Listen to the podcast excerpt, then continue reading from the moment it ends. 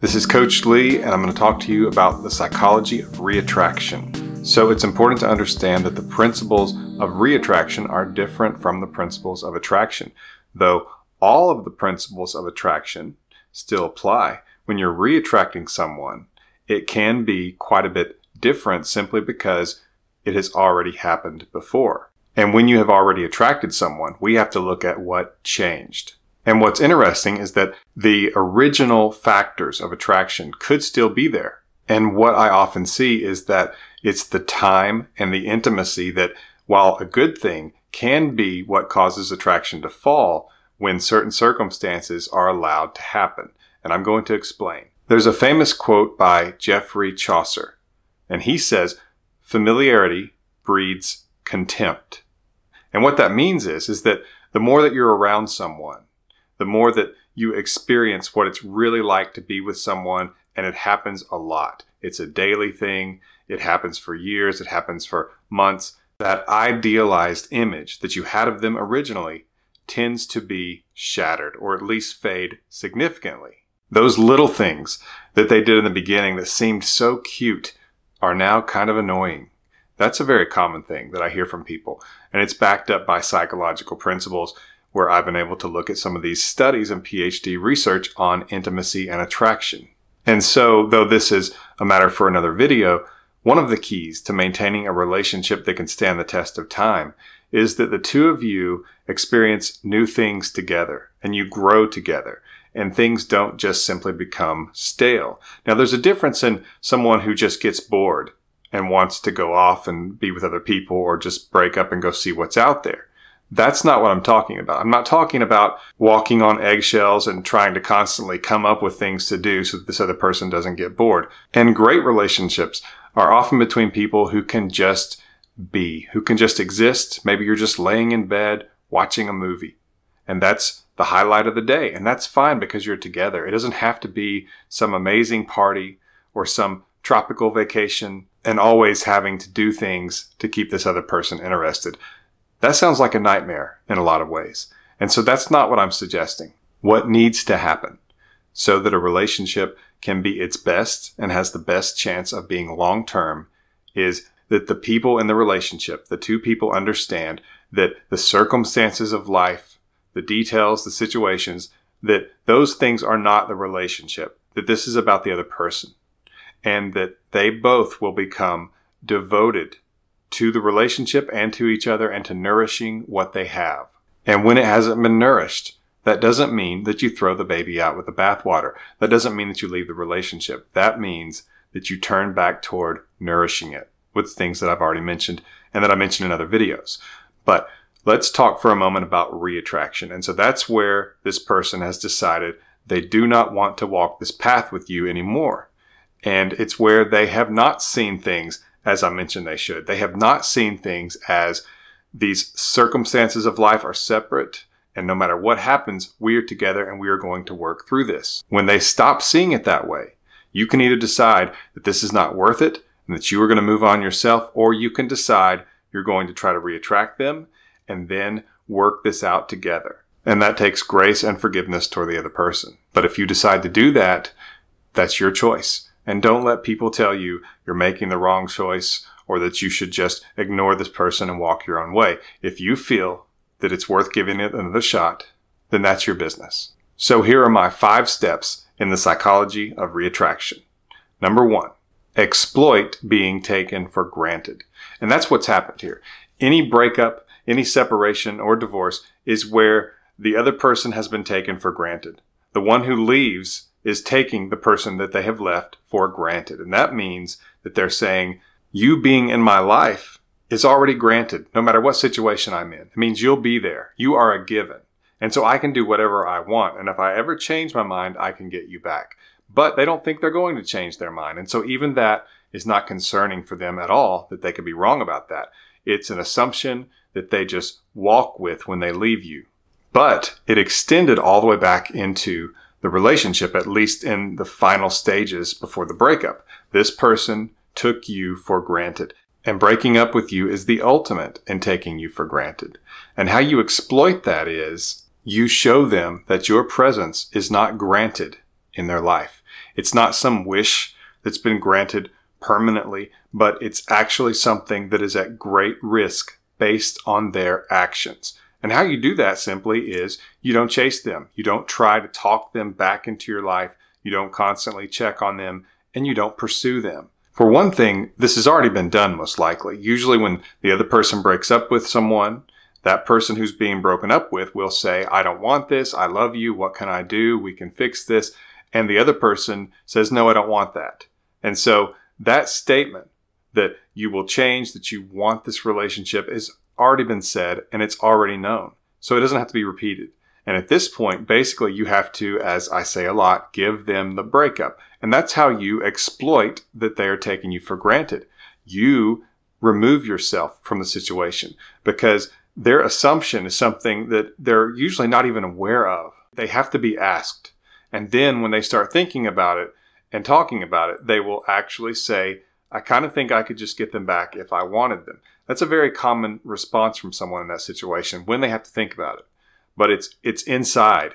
It's more of a gut level emotion rather than a thought where they just feel like that because your value's lower and they therefore assume theirs is higher, that just simply because of the math of the situation, that they could get you back anytime and you would gladly take them back. You would be thrilled. So that's what you have to push against for starters. The next thing you have to do, step number two of how to reattract someone, is that you demonstrate independence. And so what that means is you do things without informing them, without them knowing, and without their help or their company. You go do your own thing. And you see, a lot of the times that will get back to them because nowadays, especially with social media, we are able to follow people. We're able to figure things out, especially if there's mutual friends your ex or the person who is wanting to leave you will usually ask people about you, even if they're not interested yet in getting back together with you. They will ask someone what's going on with you and they find things out. And if they see independent actions where you are living your life and you're doing your own thing, it's actually, it's pushing against some of that taking for granted that they did. But it's also something that is going to give them the biggest reality check on the breakup because before the two of you were intimate. Hopefully you weren't codependent, but you were choosing to depend on each other, which is called interdependence. When I expect and need something from you and I choose for that to be the case, I am interdependent with you. And it doesn't mean that I'm codependent. So I'm not obsessed and I'm not unable to function if you were to cease to exist. And so when you demonstrate independence, it is a big reality check for them because it shows that you are no longer in that intimate state with them. And you may think, well, how do they not know that if they broke up with me? They haven't thought that far ahead usually. They haven't experienced the reality of it. It's just a concept. And so when they actually have to see it, that's when they can actually feel a negative from it and experience negative consequences instead of just sort of this mirage that they think that they're going to run into. And so independent acts can be as simple as just going out and having a good time with your friends. It can be doing something new, like maybe buying a new car or another car, developing a new hobby, or finishing a project that you've been working on a long time and you just maybe have been putting it off. But it's something that's new and it can give you basically this different appearance. And I'm not just speaking physically, I'm talking emotionally. You all of a sudden seem different than the person that they took for granted, the person who they were around so much that the familiar part of that bred contempt to where they didn't see you the same way they used to and that newness had worn off. And now they're seeing something different about you.